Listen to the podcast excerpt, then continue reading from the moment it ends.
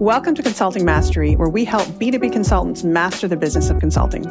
I'm Carrie. And I'm Ahmed. Join us as we explore the art of delivering outstanding client value, earning a higher income, and thriving in today's marketplace.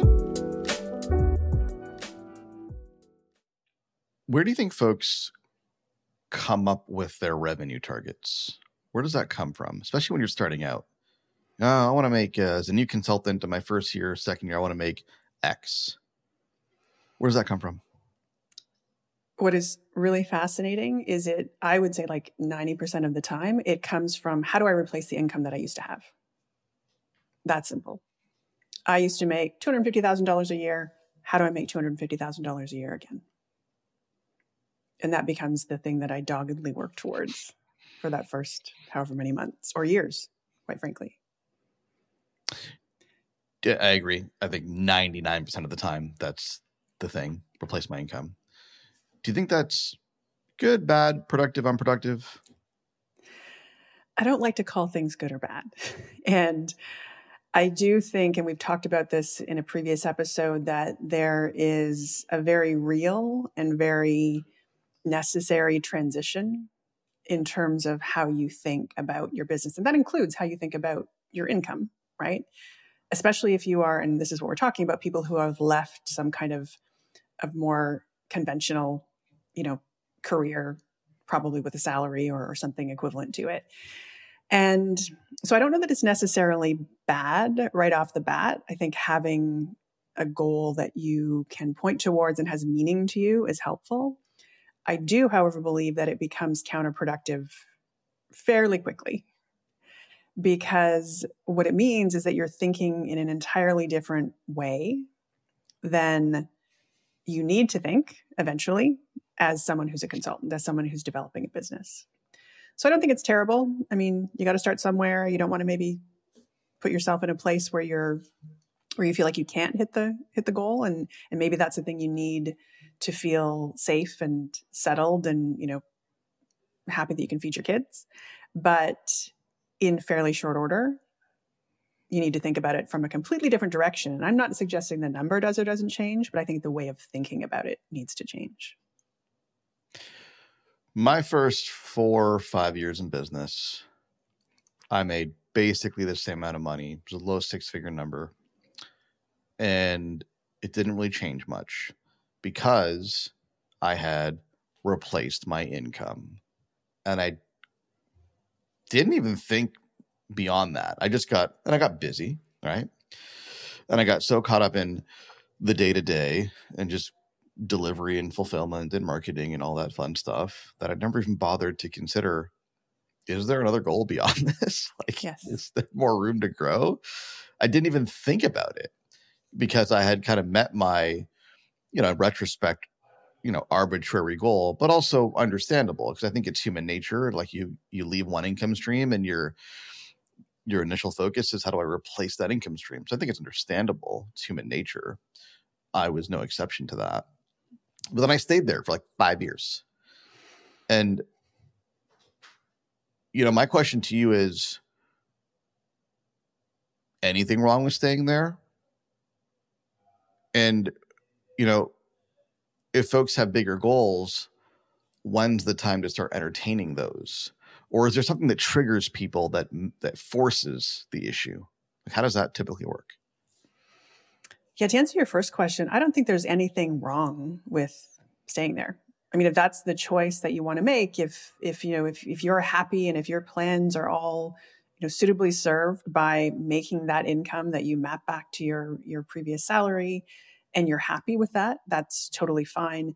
If you have really thought it through and if you revisit it on a regular basis and if you're super clear about what it is that you want.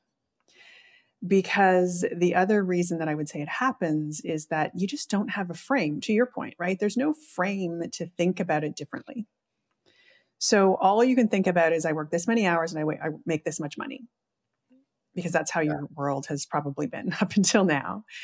And when you start, you know, when you get past the survival portion of starting a business, whatever that looks like. And it's shorter for some and much longer for others. And you start thinking about your business and your solution and how you can deliver it in a different way, then things open up. So, you know, to answer your final question, that realization I see happen in a couple of ways. So, one is that people are methodical and they get to that point where they have replaced their income and then they think, okay, I did that. That's great, right? Now, what else is there? What can I do? What can this look like? That's number one.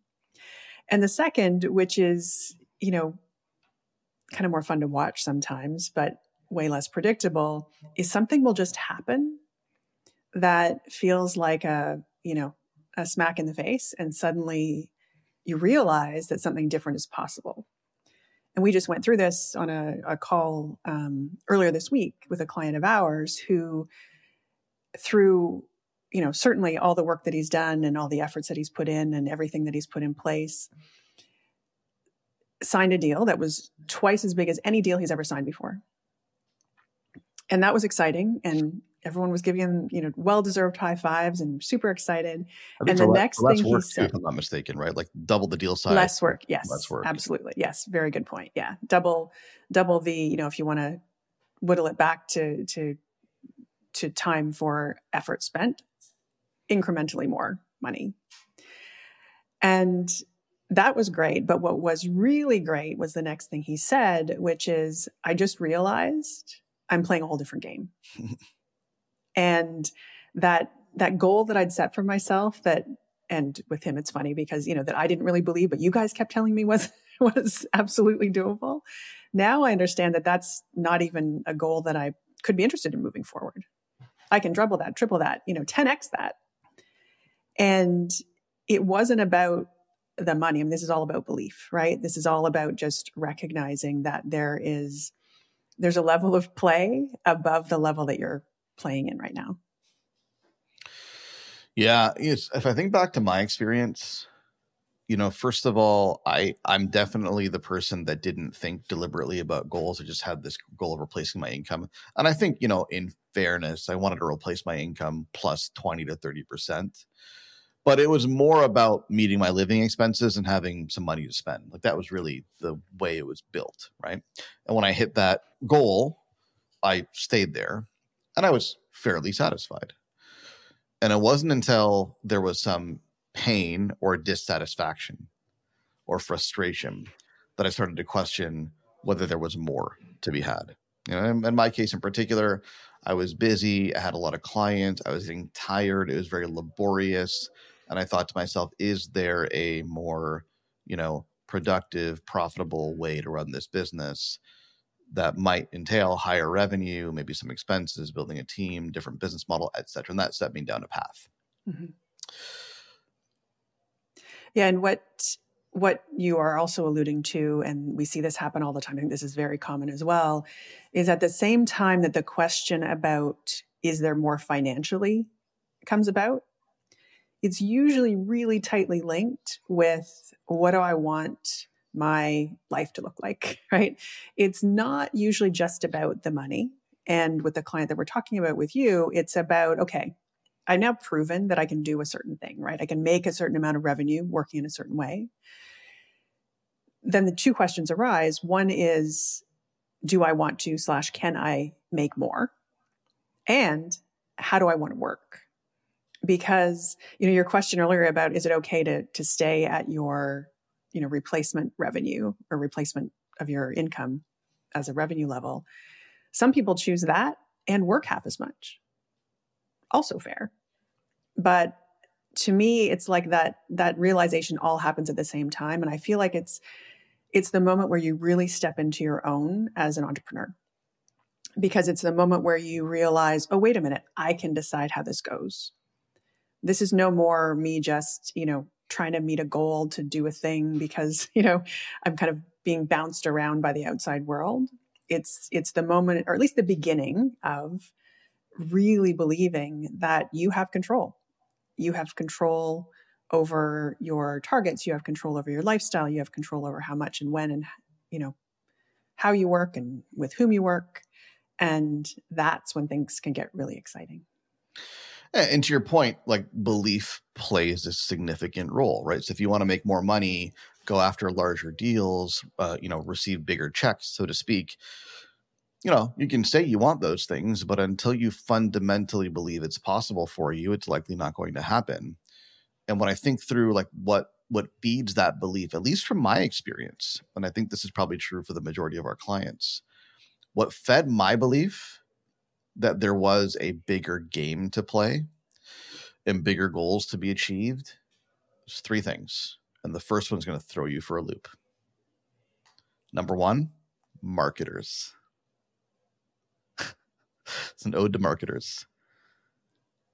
I first started to think about changing my business model and building out a more profitable offering and scaling the business after consuming the materials of some really good marketers that were trying to sell a thing. They were trying to sell a program, right? They were trying to sell a, a model. They were trying to sell a training. And, you know, in many cases, I didn't buy the things, right? But their thinking influenced me. Their thinking expanded my horizons on what was possible. Their thinking set me down a path and got me excited about the path. And that continues to happen. That was one. Number two is uh, peers. Peers. So being in the room with people who were doing the kinds of things that I saw myself doing, right? Joining masterminds, being part of peer groups, etc. You know, the client in question that you're speaking of obviously has had several conversations with us and with their peers inside our mastermind about their business and their goals. And guess what everyone told them? You can do this. You can do this. You can do this. We're doing it these are my results these are my results these are my results. So when you're in a room of people that are all doing the things that you want to be doing that you previously might have thought was not possible for you but then you're seeing these results firsthand all of a sudden you become a believer really quickly. And then the third one to your point is yeah clients. Like actual prospects and clients who write checks with your name on it. The first time that happens like everybody remembers the biggest deal that they closed right? And then when you beat that record you remember the next biggest deal because it it pushes your thinking around what am i worth? Hmm. And what can i charge? And everyone's got a number oh my service is worth about this much. I can charge about this much. We're we're comfortable with that number. And then somebody comes along and pays you more and it completely like disrupts your entire belief system around value and worth. And it raises the bar so I found those three to be the you know, marketers, peers, and clients. Those three data points, when they coalesced, really changed the game for me and expanded my horizons and what was possible. Mm-hmm. And I feel like there's a bit of a through line there, which is at the beginning, you probably have to borrow that belief, right? Most people, most, you know, folks of, of sound mind and, and, you know, folks who are reasonable don't jump into this thing saying, okay, I'm going to make, you know, $3 million in my first three months. I mean, it's concerning if someone does come at it in that way, right? Unless they have some, you know, special sauce that we don't know about yet. But recognizing that it's not likely just going to be an innate thing that you can figure out on your own. And recognizing that you need to surround yourself and gather that information and data and, you know, connect with people and, you know, read the books about folks who have been successful and get yourself in the right rooms and push yourself when you are out in the world selling as well. You know getting to a place where you can capture all those data points means you got to get out of your own little box right? You have to crawl out from under your desk and um, and interact and connect and just understand what happens in this brave new world that you've walked into yeah. And sometimes it takes time, you know, that's why I, I look back at my experience and, you know, part of me is like, oh, it took me five years to get my act together, but it took me five years to get my act together, you know, yeah. and that I think was probably necessary. I probably wouldn't have been motivated to do anything sooner because I wasn't in pain. It took me that long to kind of settle into the new dynamic and the new arrangement of, of being independent and being a consultant, being an entrepreneur, being a business owner, and all those mm-hmm. things. And, and, you know, in in my example, and we tell clients this story all the time, right? Like, you know, clients come to us and they go, well, we want to build something that like the 90 day pipeline. It's like really tight and it's really well articulated and it's very clear and people know what they're getting. And like, I want an offer like that. And we go, yeah, it's 10 years in the making. You know, like we launched it five years ago That's what people see. Well, mm-hmm. most of them don't see that either. If they come in today, they don't see that it's a five year old program, right? That's gone through many iterations. But then when what very few people see is the five years before that, that I was in the trenches working with organizations implementing this stuff that set the foundation for the program. And so that's the groundwork that I was laying. So I mean this it's a message out to the folks that are, you know, in the trenches right now, laying the groundwork. You might not even know. I didn't know I was laying the groundwork for this big thing that we would launch. I had no idea. I was just working. And you very well yeah, might be setting yourself up for the next breakthrough. Yeah, absolutely. Well, you definitely are. And, you know, recognizing that you're forever moving forward, right? That you're going through this process, that you're changing and that you're evolving and that it is groundwork, I think is, is really important. I mean, you said, Oh, I can't believe I didn't get there. You know, it took me five years to get there. Well, the reality is it's going to take what it takes because what's critical is that when you get to that point, you actually have the belief. Because we've also watched people try to fake themselves to it. and um, that is also rarely successful. That's a really interesting belief uh, that you're articulating there. So the the idea that you know, I kind of said, well, you know, yeah, you're working, you're laying groundwork, and you and you and you may just be laying the groundwork for, for your next breakthrough. And sounds like what you're saying is you definitely are. Can you instill in yourself the belief that whatever you're doing right now is setting you up for the next big thing? That's a wildly empowering belief to have and to acknowledge that you might not know what the next big thing is. You might not be able to see it. I didn't see it before. I can't see the next thing now. But if you can have the belief that you're definitely setting it up, put your head down, do the work, get to the other side, that's empowering. That's motivating. I like that belief.